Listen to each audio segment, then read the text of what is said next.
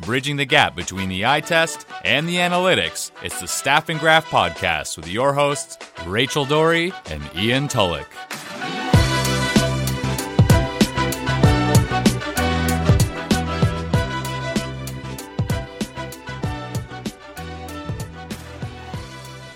Welcome to the Staff and Graph Podcast. Ian, I have no voice. How are you?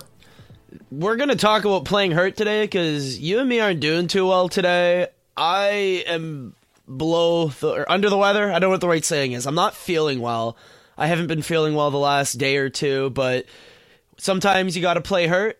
That's what happens in an 82 game regular season. And we do this podcast every Monday. We record, we put it out on the Tuesday morning. We got to do it. We got to fight through pain today. That's what we're going to be doing.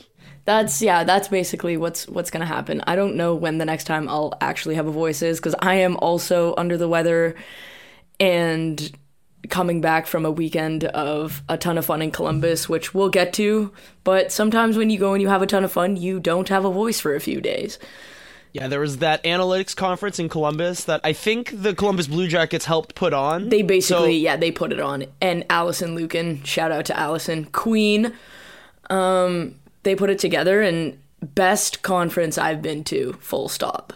She's someone I really look up to in the media. She's a fantastic example of someone who can take the numbers, take what the coach is saying, explain it in a way that everyone can understand, and it's helping move the sport forward, I think, in a positive way. She's a good role model out there for any aspiring young uh, women hockey writers. Love Alison's work, but we're going to be talking about that in the second half of the show. In the first half, you and I were trying to figure out what to talk about today, and sometimes it's hard in a full season trying to come up with juicy topics because you get into the dog days of the season, and I think that's where we are right now, for being fair. We're mid February. Yeah.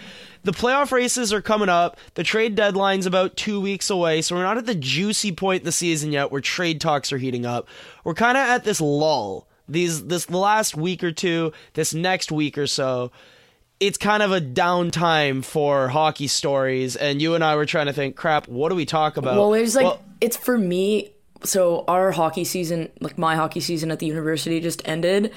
And so I can kind of I've had the chance to put together a lot of like the work that I did over the season um, for my masters, and it kind of has it's related to playing hurt, so it kind of maybe swings into the topic a bit, and so we'll get into some of that insight just because there's a lot of injuries. Seth Jones out indefinitely, um, that was announced on Monday. Um, there's definitely a few other key injuries. Um, that's a rough one coming out of the Columbus weekend. Yeah, I was actually there um, and saw that, and he went down, and it kind of looked harmless. But then I looked up at the scoreboard, and you could tell that his foot kind of got twisted under him. And the guy behind me, which I tweeted about him more than once, because he was yelling and screaming and trying to coach from the crowd. He was like, "Oh, yep, that's a torn ACL." I'm like, "Are you a doctor now too?" I always DM or, or text a doctor after I see something like that because I know that I'm not smart enough to diagnose anything. I'm an idiot. But when you see Mikko Rantanen's leg bend the wrong way, you know it can't be good. So it's never a good thing when your knee goes the opposite direction of your your femur, basically. Whenever you're watching a pro athlete and something just looks wrong, I'm thinking of when Gordon Hayward broke his leg that one year. I'm just thinking, you know oh what? Oh my that, god, yeah. That can't be good. That's a bad thing, right there. And you know what's even worse? What's worse? Coming back and playing on it in the very same game. okay, so we wanted to before we started talking about playing hurt in the NHL for fun, we wanted to share some of our stories growing up because you played hockey competitively. You were actually really good. I think you were close to making Team Canada, if I'm not mistaken. That was gymnastics. Gymnastics was my actual so gymnastics sport. was your forte. You were really good at gymnastics. See, I sucked at most of the things I did athletically. I was four foot nine when I was 14. I didn't hit puberty till later in life, so I kind of had the Marner build, the Barzal build, but without I the whole talent. I was four foot aspect. one when I was 14, so you know That's what? good for gymnastics. That's what you want. You're bouncy. That's fair. I had I was super little. You look at all the pictures of me, and I was literally four feet tall. the top gymnasts in the world are all under five foot six. They're tiny. Simone Biles, four eleven. But what's your top playing hurt moment in sports? Because mine is intramural ball hockey in university, which goes to show you just how elite my my athletic career was growing up. But you must have a better one than I have. Um, It's a gymnastics one. I mean, there are definitely hockey ones, but the gymnastics one was um, we were kind of coming up on junior nationals, and it was I want to say it was like six or eight weeks out, and I had been tumbling, um, and bars was kind of like my specialty, which um, hint there's a lot of arm work involved there, um, and I knew kind of something was wrong with my elbow because I wasn't able to catch the bar properly. I was having issues tumbling and your arms are kind of important in gymnastics. I don't know what any of these words mean, by the way. Just a quick. You don't know what an elbow is? I know a tumbling in the bars. Like I'm trying to picture. Is that the one with the two bars? Where you're trying to swing from one to the next. Okay. Yeah, it's the uneven bars. So essentially, I knew something was wrong with my elbow, but I just didn't say anything because our team physio was all about like, do not compete injured. And so it got progressively worse. And finally, it was like four weeks out from the competition. I said, okay, like, I can't bend my arm. This is not ideal. So they went and they x rayed it, and I had a, a hairline fracture in my elbow. And they said, okay, like, we're gonna cast it and i was like ah no you're not i have to compete in four weeks we can do that after and um basically what happened was because i went to my own doctor as opposed to the team doctor um, they didn't tell my gymnastics coach and so i trained for roughly 30 hours a week and then proceeded to compete on what was a fractured elbow. And I'm still paying the price for it because my right arm doesn't go fully straight, and anyone who's kind of seen Oh. me knows that. Um, but yeah, that's my playing hurt. And Were you good? Were you able to do the things you needed to do on those bar things? Were you able to flip yourself around? I came first overall, so like I feel like that's okay. Did they shoot you up with some kind of drug or something to, for painkillers or something? So um, the we had we were subject to WADA testing, so we had to be very careful with what we could take. Um, so I was basically, you know, like the icy hot patches. I was basically using those and just slapping them on my elbow every chance I got. Um, Shaquille but there was O'Neal, no, baby. um, there was none of that, and then my elbow sort of got fixed afterwards. Although, like I said, it's not really totally fixed. Um, and I You came in first in a competition against other people who were not presumably going through the same thing. So that's pretty badass. Well, the thing about gymnastics is your body is broken.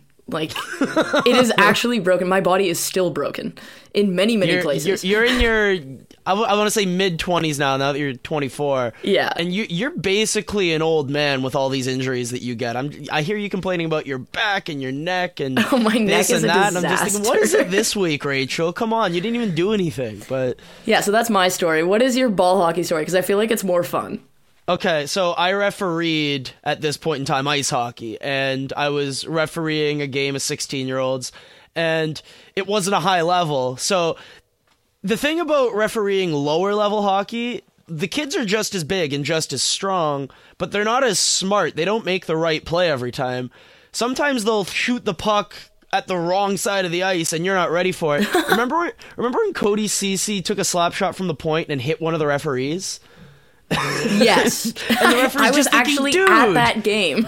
with I think you were with his brother, and his brother was like, "Come on." I was with Cole, yes. Uh, and it's funny because the referee's just thinking, dude, you either slap that on net or you dump it in the corner. You don't slap shot it into the corner. But I had one of those moments where the other team was breaking it out. One of their large, clunky defensemen had the puck. And instead of making a wide open pass to a player right in front of him who was wide open, he turned around and slap shotted it right towards me. I'm standing, let's say, in the left corner. He's on the right side. He's right behind his net, and he slaps it right at me Oh. and it's coming for like my gut. So I have to jump out of the way as fast as possible. So I lunge to my left, but what I don't realize is that my right arm is kind of sagging behind by accident, and the puck gets me right in the middle on the back of my right hand. Oh. Yeah, it didn't Ouch. break, but I couldn't feel it for the rest of the game. Well, it was in pain, but I couldn't feel it for the rest of the game, so I did the rest of the game one-handed. Uh, got to my car. I drove home with my left hand, which by the way is really hard when you have to change gears with it's not manual transmission, it's automatic, but still changing from reversed, backing out of the parking lot, put it into drive with your left hand when your right arm literally can't move. Really hard. Went to the doctor. It was a bruise on the bone. It wasn't a break. So he said So it's it going to be more painful. contusion. Yeah, yeah. So he said it's going to be more painful. It's going to take longer to heal, but it's not a break. And I said, "Great, that's awesome. We've got a playoff ball hockey game tomorrow." And I don't. Ian, that means don't play. That's what everyone in my life told me. They said, dude, it's intramural ball hockey. Why do you care about this? And I said, because I suck at everything else in my life and this is important to me. So I taped it up. I somehow got a regular, you know, those thin little black gloves you can get from the dollar store? Yes. I put one of those on and then Ian, I that's stuck not going to do anything. I know, but then I stuck a hockey glove underneath and it looked like I had a right hand, even though I couldn't use my right hand. And I took a warm up shot in practice, and the ball literally didn't make it to the net. So I'm thinking, okay, I don't have a right hand today. how am I going to do this? So, you know how when you look at a player's shot locations, you can say, oh, this player is really good at getting to the front of the net. All the shots come from the crease. It was because you come- physically couldn't actually shoot the ball that you had to stand there. yeah, I didn't take any shots from the outside because I knew that the ball wasn't going to make it. But I got in tight for some deflections, for some backdoor passes, and I scored a hat trick in this ball hockey game, and we won. Hey. Was it super competitive? Was it the NHL? No. But did I feel like a badass? yes. Maybe. Should you have done it? My mom is still not happy with that decision in my life, but I stand by it. Okay, so now that we've told our like being stupid, because objectively, like what I did was dumb, and it has had long Anyone term hearing effects. that story just says you're an idiot. And that's the hard part when you're competitive like us and you're an unhealthy amount of competitive, which is what my girlfriend tells me all the time. You're going to do stupid stuff in the pursuit of winning. And when you're a pro athlete, you're going to do that to the nth degree. Yeah, example: So- Patrice Bergeron playing with what was it? A separated shoulder, cracked ribs, and I believe by the time the game, lung. yeah, like Zach Hyman playing with a torn ACL. Barrett Hayton, was it a separated shoulder? Was it a broken shoulder it in was that a grade two shoulder separation. So I have these conversations with people on Twitter sometimes who say, you know what, this makes me uncomfortable. When we talk about how he can't even lift his arms because of how much pain he's in, it feels like we're talking about gladiators here. But then at the same time, if I'm Barrett Hayton, I would see myself doing the same thing. I'm never going to be as good as Barrett Hayton. I know that I don't have any talent. But when I'm playing a competitive game, I'm going to have that mentality. And frankly, I don't get mad at players for doing that. I do understand a bit of the weirdness when we talk about, oh, that player doesn't even know where he is right now after he gets a headshot. And I think, ooh, you know what? I think we're past that. I think we need to move on as a society and take care of these concussions. But when we're talking about playing through an arm injury or a shoulder injury, leg injury, wrist injury, and you're not at risk of doing yourself any more damage, it's just going to really hurt. Is there anything wrong with really being happy for players when they're doing that? Because I think it's admirable. So for me, um, and I could talk about it now that the season's done. We had a player, and he was uh, one of our. He was our top defenseman. Like he was leading our team in scoring for a while, and this guy had a torn meniscus and basically couldn't bend his knee past 90 but he was still producing points and Meniscus, that's the MCL, right? no no no there's meniscus and then there's mcl meniscus is just like a cushioning pad whereas your mcl is an actual ligament I've seen the diagrams, and now there's the ACL, the MCL. I want to say the, The LCL, the PCL. no one ever breaks the PCL. Except it's really hard to damage the PCL. but yeah, so you have to really mess up your leg to mess up the PCL in there. essentially he had a torn meniscus and we knew he was going to have to have surgery and we kind of sat down and i said listen we have nothing to gain right now there is absolutely no point in risking him playing and making it worse so we shut him down we just said that's it you're going to go have surgery and he had the surgery and now he'll be back on the ice by march presumably but it's one of those things where if you don't need to take an unnecessary risk you shouldn't take it playoffs are a different story because there is legitimately something on the line and it's a big shiny silver thing. I want to know the leg injury Kawhi played with after. I want to say it was Game Three where he started limping against the Bucks, and he finished the playoffs basically as an old man limping on one leg. It's never been disclosed what the injury was. It's it's suggested that maybe he re-aggravated the initial injury and it just was playing hurt the rest of the way. But in the playoffs, in a do or die situation, I understand the player's desire to be out there, even if it's not best for his health. Right. And so you hear a lot of like, oh, this guy was playing hurt or X, Y, and Z. But for me, like playing hurt in the regular season is stupid. Like it really is. But aren't there degrees to playing hurt? And I think this is the hard part. So where- concussions, full stop, playoffs, or otherwise, screw off. You shouldn't be playing. But if you're a defenseman who's on the penalty kill and blocks shots, aren't you always a little hurt? That's bruises. Those are different. Every NHL player will tell you there's a difference between a bruise or like basically bees in the boot, which is when you take a shot off your foot and it's not fun. I don't know. How about a player who dishes out a lot of contact and receives a lot of contact? Isn't That's that player your- always going to be playing a little hurt? that's there's a difference between and this is what um someone I learned this from someone. There's a difference between playing hurt and playing injured. Right? That's hurt key is distinction. bumps and bruises. Injured is torn ACL. Injured is separated shoulder. Like if you have to go through intense physiotherapy or potentially surgery for the ailment that you have, you are injured. But And players you will see, play like- injured in the playoffs. What's interesting is we track things at York, and you can see definite and definitive spikes in heart rate and a definitive decrease in acceleration and um, peak output because your body it has to work so much harder to compensate for the injuries. So just as like a before we shut down that defenseman, he was wearing our tracking system and we compared it to before he tore the meniscus and even in practice in rudimentary drills, he was having to work like 1.7 times harder than he usually was. So his output was it was way less and he was expending the same if not more energy. So it's one of those So things let's say it's an ankle injury for fun. He's expending so much energy to get bring that ankle back up to a point where it's somewhat usable that the rest of his body's too exhausted to do what he's used to being able to do. Yeah, you're compensating, right? So if you have a knee injury, right, you're gonna not push as hard subconsciously, you won't even realize it. Your body's just not gonna do that, which means naturally you're likely gonna have to take more strides. You take more strides, you expend more energy because there's more repetitive motion. Right? Then your heart rate beats faster because that's how it works when you exercise. The harder you work, the faster your heart beats.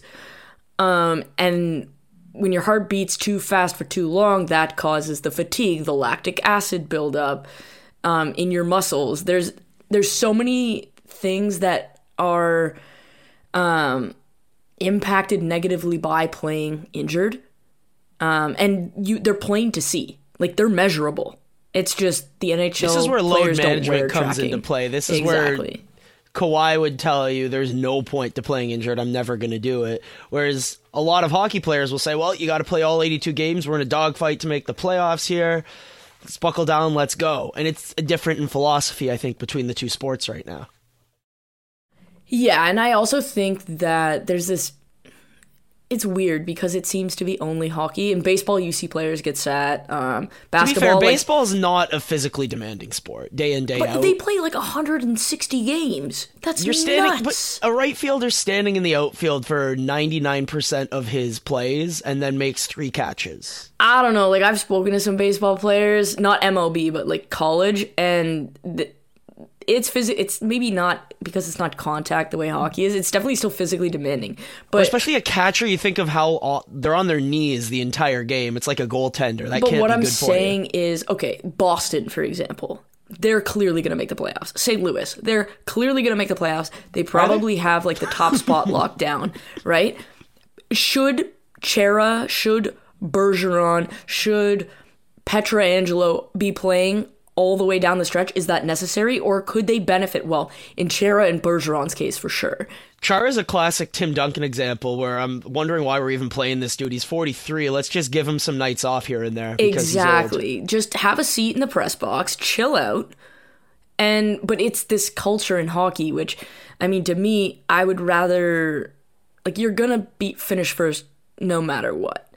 So you might as well take a chill pill, relax, and then when we really need you in the playoffs because you know that both of those players are going to be playing close to 30 minutes a night in the playoffs, their body won't be as run down. They will have that uh, extra opportunity to recover. That's why teams that are successful, like the Blackhawks of the early 2010s, Joel Quenneville gave them a ton of days off.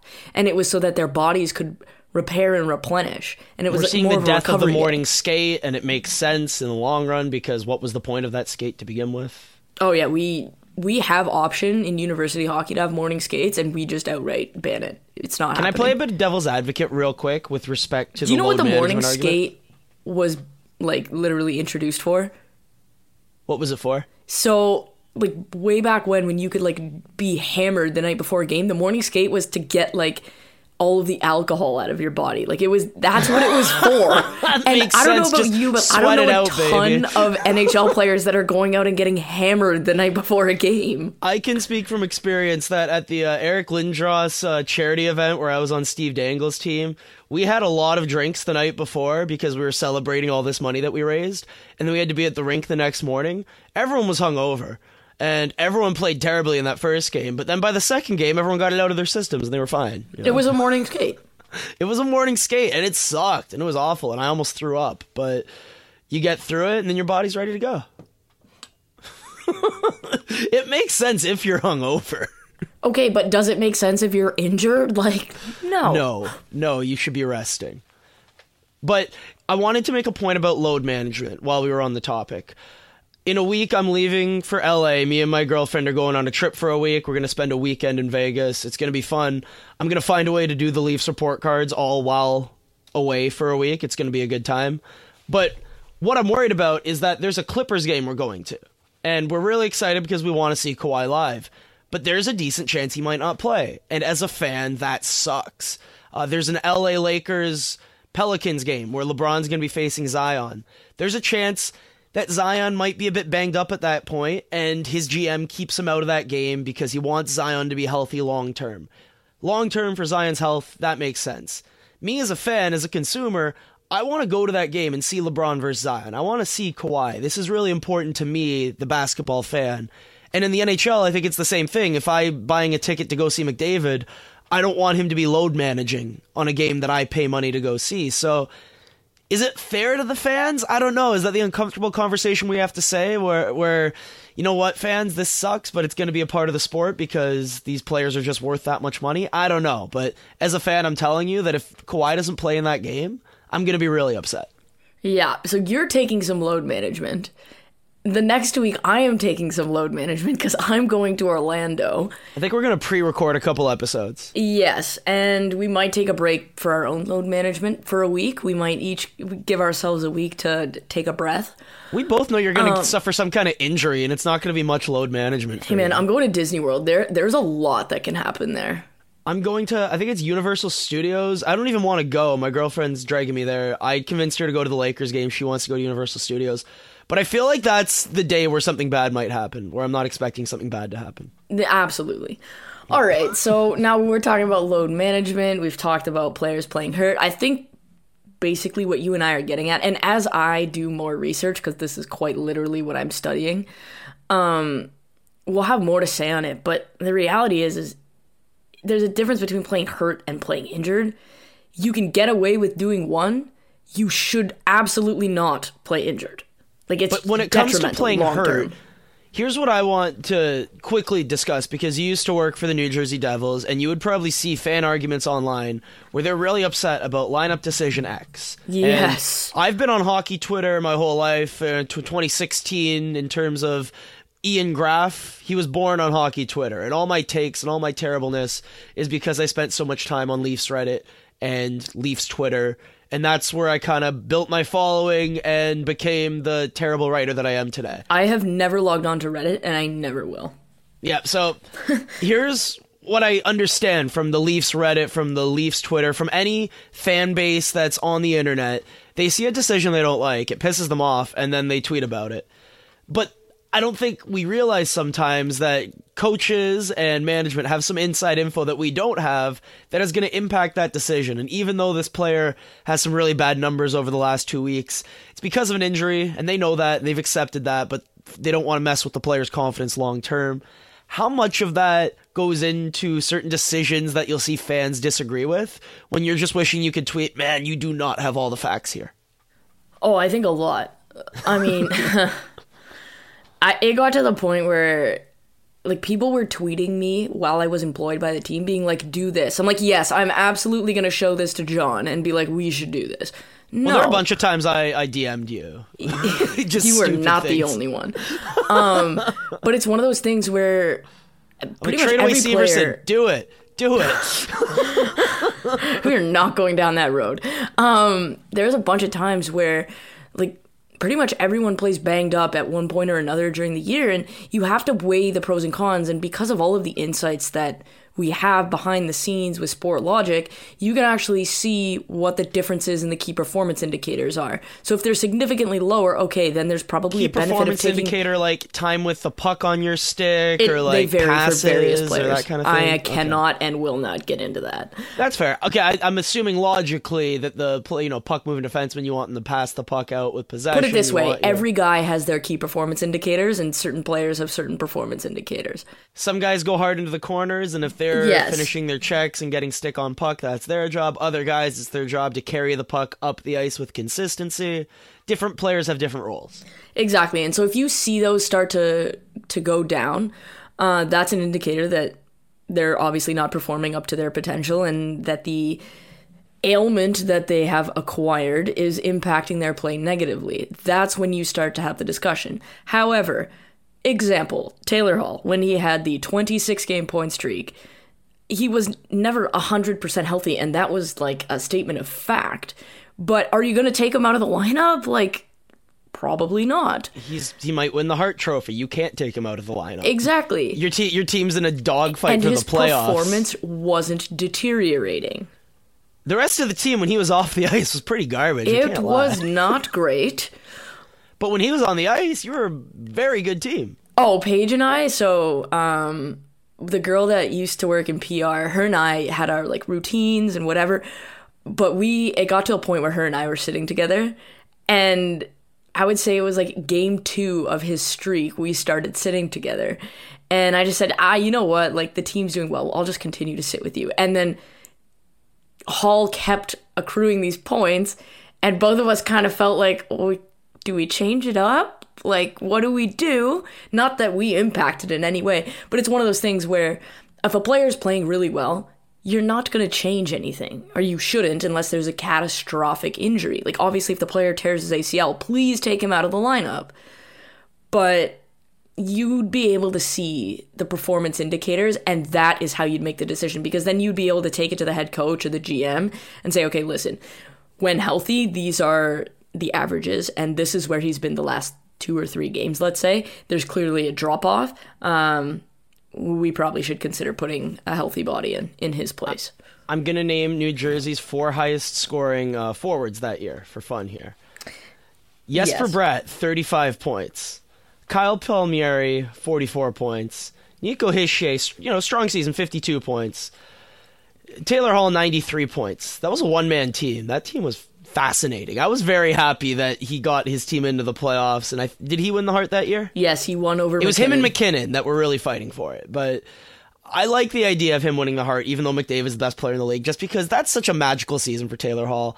Call me a narrative writer kind of guy, but I like the storyline of that run by Taylor Hall. He's never going to have another run like that. So it was a cool time. But like you said, he was playing hurt through that. And a lot of guys, if we're being honest, are playing hurt throughout the course of the regular season. They're professional athletes. They're going to suffer some kind of, after a, a bad hit in the corner, after uh, they, they take a weird collision, a puck might get them in the wrong spot, and now you might be playing hurt for the next couple weeks. You can't take that player out of the lineup. Some situations, there's an argument for it.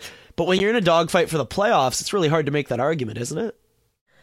Yeah, like at that point, again, those games mean more. But a guy playing hurt in November, like, not it's different necessary. than February, March, April when it's game by game. Those are affecting your percentage of making the playoffs, which is stupid in theory because those games in November should count just as much. But once the standings have been solidified and you have two months in the season, it's kind of like, okay, now it's time to buckle down. yes. Which always bothered me in a sense because there's 82 games. They all mattered equally. The points that you gained in October matter just as much as the one in April, but no one talks about them that way. All right. So that is playing injured, playing hurt, whatever. Um, we'll get into our Kovalev shift brought to you by Major League Socks. Um, use the code StaffGraph for 15% off your purchase at MajorLeagueSocks.com. Get yourself some socks. I actually just got some more, um, as if I own any other types of socks. I was wearing purple Bab socks last night. I, I- think those are my favorite. The mental health ones. I also like the black ones where he has the mustache on his face. Ah, the Movember ones. it's a good one. All right, so we're going to talk about the Columbus Hockey Analytics Conference for this. It's going to be an extended shift. This is probably a 10 minute shift. Um, It's a long shift. this is going to be a long shift. It's a three on three overtime shift where you just can't get off the ice. It's a laboring. McDavid, yeah. It's a McDavid and overtime situation. Maybe it's a McDavid. We have the puck scenario. Maybe we're just gonna crush it for ten straight minutes. Alrighty, so I went to Columbus this weekend, um, and they had a hockey analytics conference that was basically put on by the Blue Jackets. Alison Lukan did a ton of the planning. Um, like I said earlier, it was the best conference I've been to. Um, really enjoyed it. The talks that were given were unbelievable, and they're all online. And I really encourage. I mean, if you listen to this podcast, you're probably interested at to some degree in in analytics and the finer nuances of the sport. Go and find Some of the newer talks. stuff can be a bit scary when I was first getting into it. Some of the really mathier stuff, but the way that they're explained in the presentations do a really good job of helping bridge that understanding. Because I don't get random tree foresting or whatever it's called when when we're talking about some of. There's, it's a way of sampling in statistics. I don't understand it, and I'm not that smart when it comes to that aspect of things. But when it's explained to me by smart people like Michael Blake McCurdy or the Evolving Wild Twins, Okay, or, so Micah's presentation and Alison Lukan actually had a presentation on like communicating and how you have to effectively communicate and whether you work in sports or in hockey or not I would recommend watching that presentation because she goes over principles of communication that are super important in order to make sure that your audience can understand it and different things to consider. talking about the idea of using the word shot instead of Corsi. Exactly. Um, and so I loved her presentation, but Micah's presentation, for those of you who don't know who Micah Blake McCurdy is, um, simple Twitter search. But Hockeyviz.ca, the sadness chart is my favorite one that so he puts out. with Micah's presentation, what I really loved about it was it was a super complicated topic when you actually get down to the analysis, and I spoke to him about it after. But the way he presented it was it was easy to understand. Like I sent it to our head coach at York, and that guy when he needs to know something about any statistic, he just asks me, and he understood the presentation and and figured out how you can apply it. And so that was a presentation I really enjoyed. Um, Megan Chayka's presentation really really enjoyed that one. Um, Megan Hall did something on the power kill with Alison, and they talked about Columbus, and of course.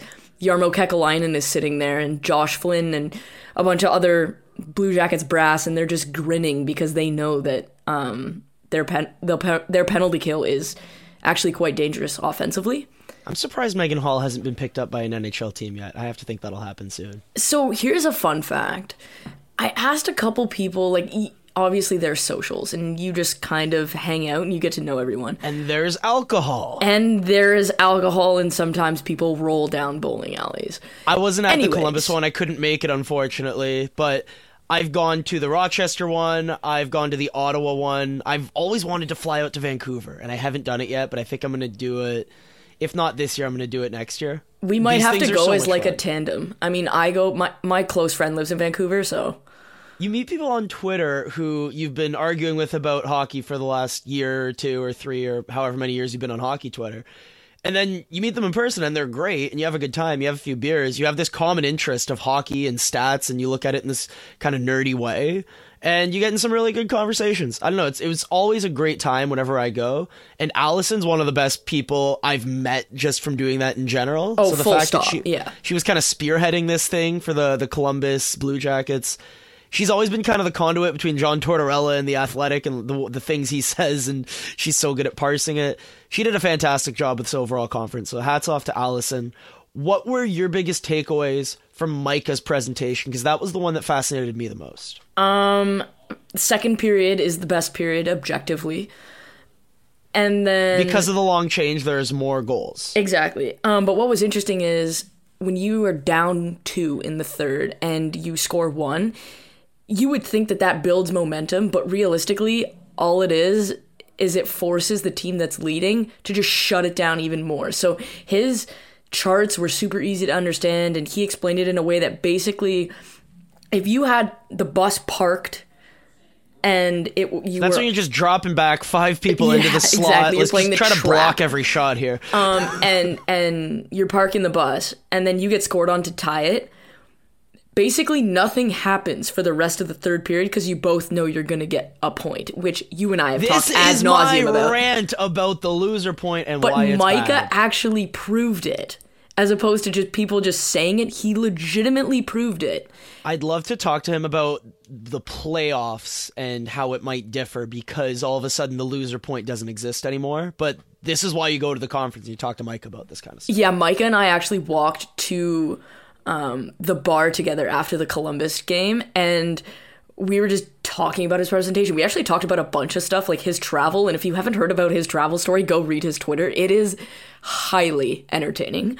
It's it's almost as good as Rachel's steering wheel story. No, it's way week. better. It is way better because I lived it. Like he Well, explained. you didn't do anything wrong. I feel like Micah kind of made his own bet on a few of those dumb decisions, but um, I so love his- Micah. By the way, he's one of the smartest people in the universe, and you should watch him present because if he has he been a professor in the past? Uh, yeah, he is. I think he's Okay, a chemistry professor, which is like he gives a good lecture. Yeah, and so um that was his presentation. I one of the funny things uh, that happened was Megan Chayka was presenting about the rush, and there was this graph, and it was a standard deviation kind of graph, and it had everyone kind of within the relative standard deviation, and then there was one little mini bar that was two times as far away from like the next best guy, and she goes, "Okay, guess who it is?"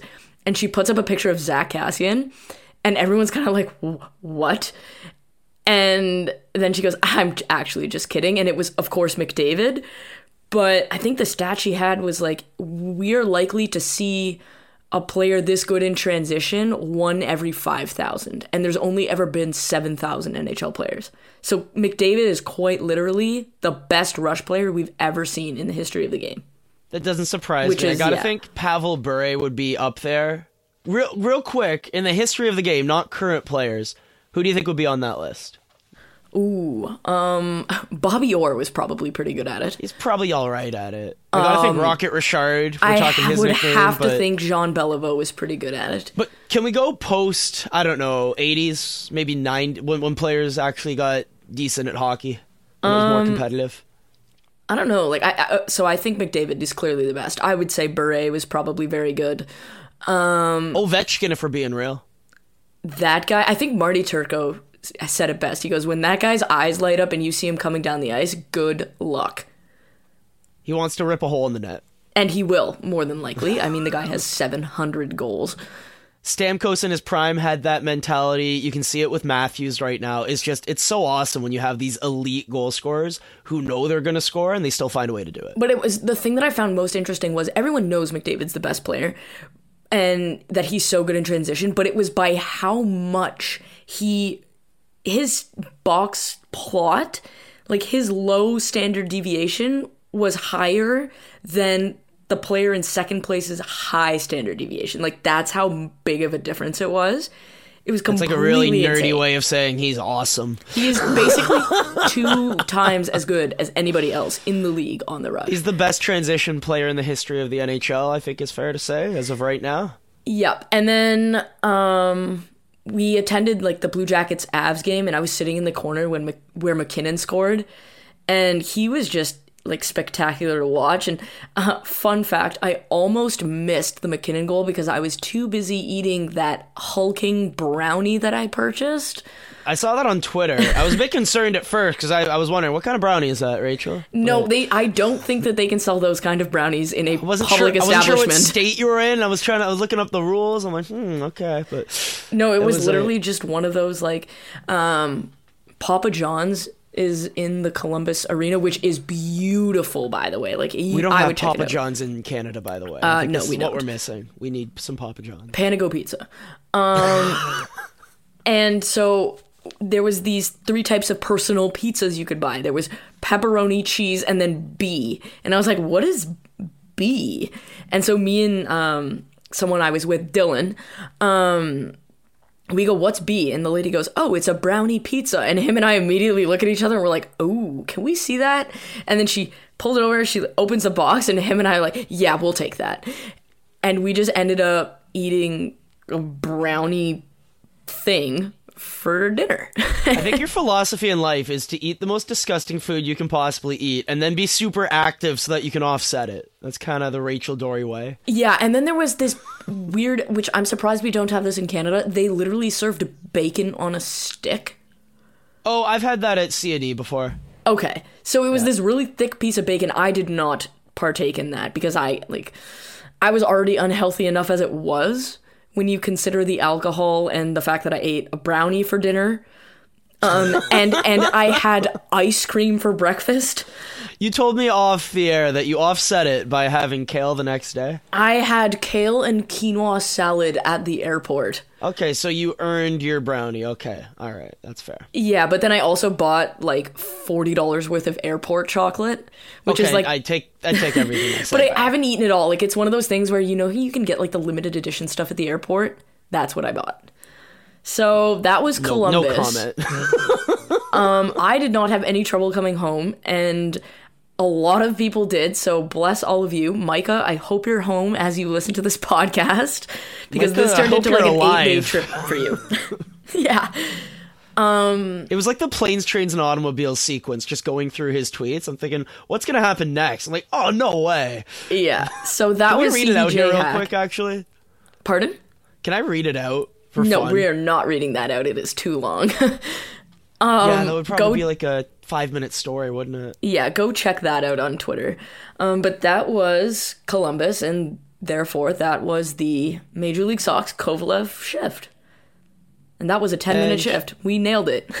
Well, when, whenever you can pl- praise Michael Blake McCurdy, who's at Ineffective Math on Twitter, or you can praise Alison Lukan, who is one of my favorite human beings. I look up to the work she does. You got to do it, and the work that these statisticians and researchers and sometimes health professionals. There's different uh, coaches who come to these conferences.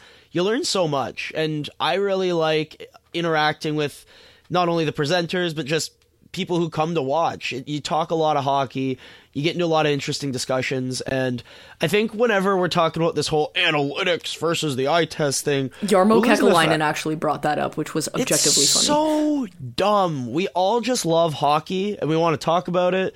Analytics, you know, my younger generation tends to like this newer way of looking at things. That doesn't mean that we can't also incorporate some of the older traditional ways of doing things, such as using video to evaluate players, because that's always going to be important. But I like the way that these analytics conferences help push the conversation forward, and I definitely recommend anyone who hasn't checked it out. They have an awesome YouTube link that we'll be sure to tweet out. Just go to Alison L's Twitter, and you can probably see everything from there. Yes. All right. So we will uh we'll mailbag it up. We'll do a couple questions.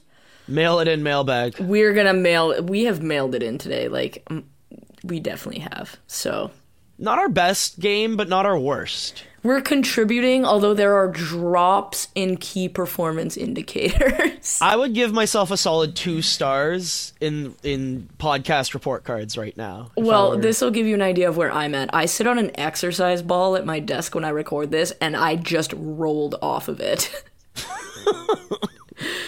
All right. of course you do this on an exercise ball. Well, it's good for your back. It's ergonomic. I have terrible posture, and I Um, turned 28 this year, so I'm a bit concerned. Oh, so my posture is have- horrendous. Um, okay, how can you effectively communicate your point, analytics wise, without being a jerk? And I would say go watch Alison's presentation would be my answer.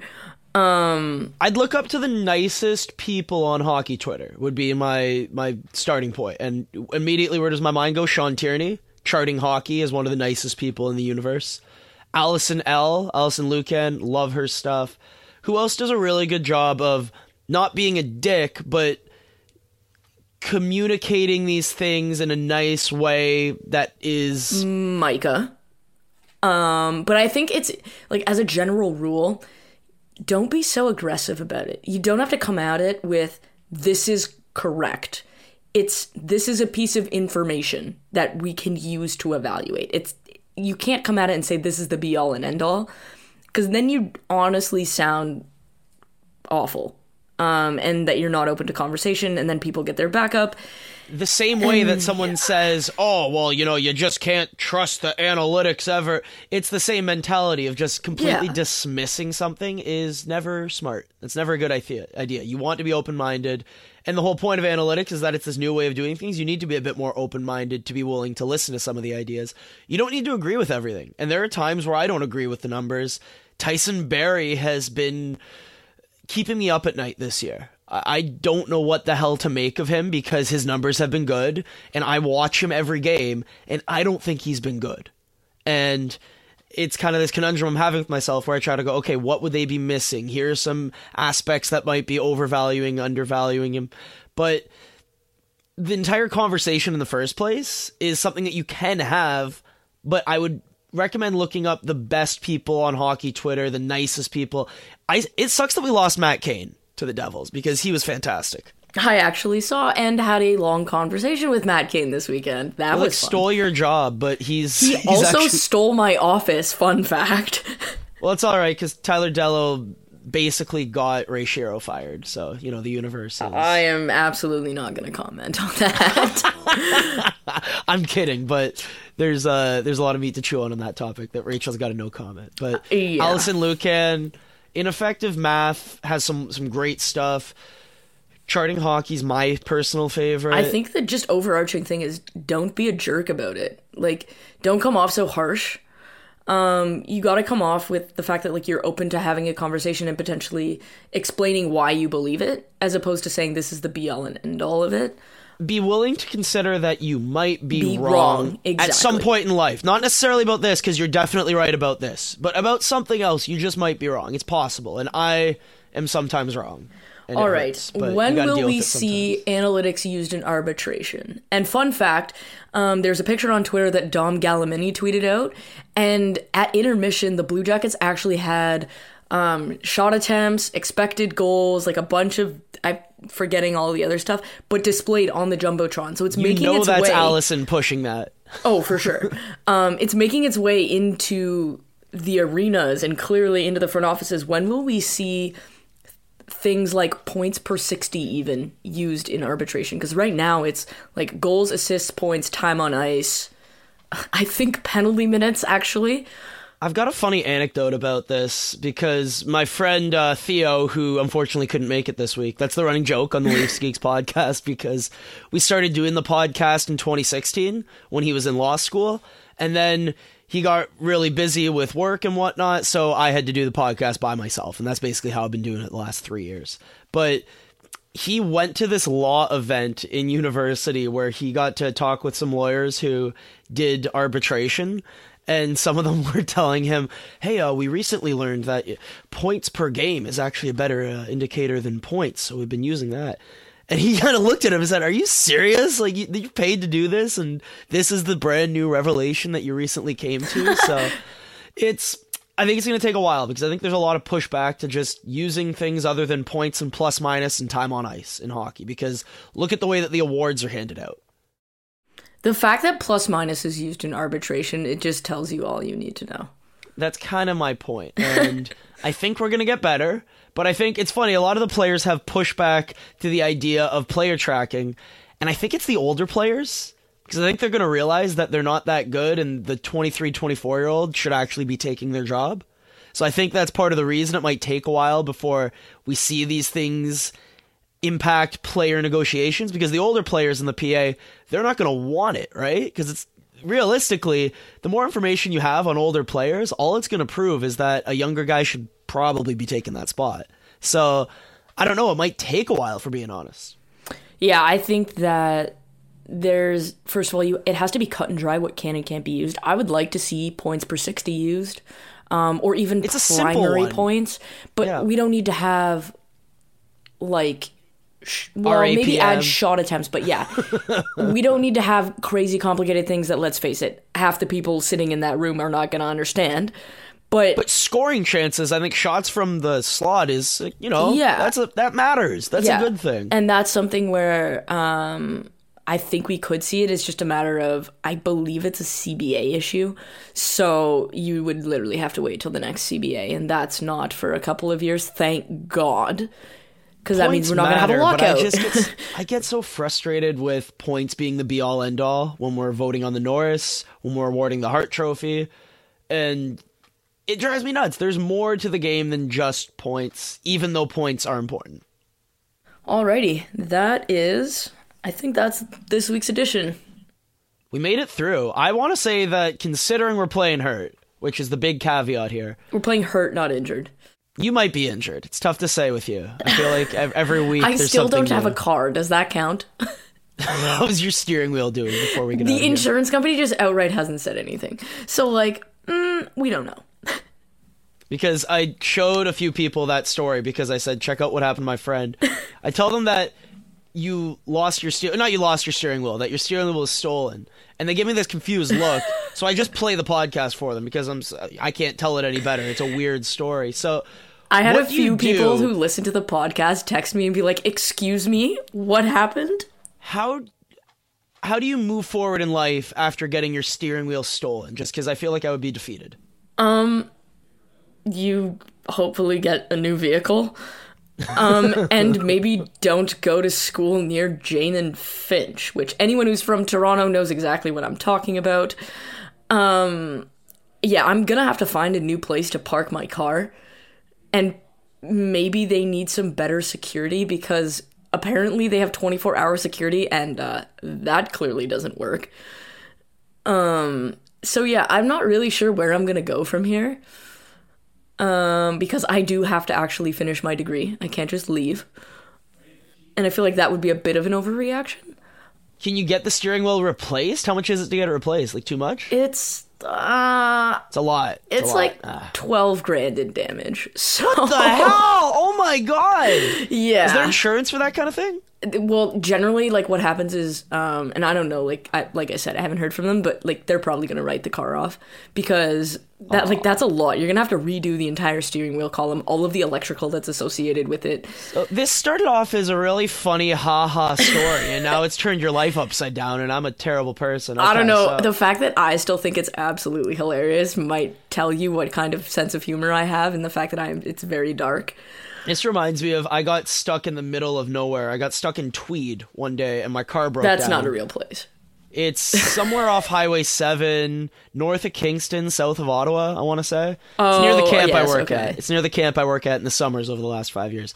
And my car broke down, and I was driving back, and I had a radio hit the next morning in studio. And I'm just. I started laughing hysterically because, of course, this happens to me. You get stuck in Tweed, and I'm like, let's go bar hopping in Tweed to pass the time because my car is broken down. We're gonna need. We had to get. Was it CAA or what, what's yeah, the name CAA. of the?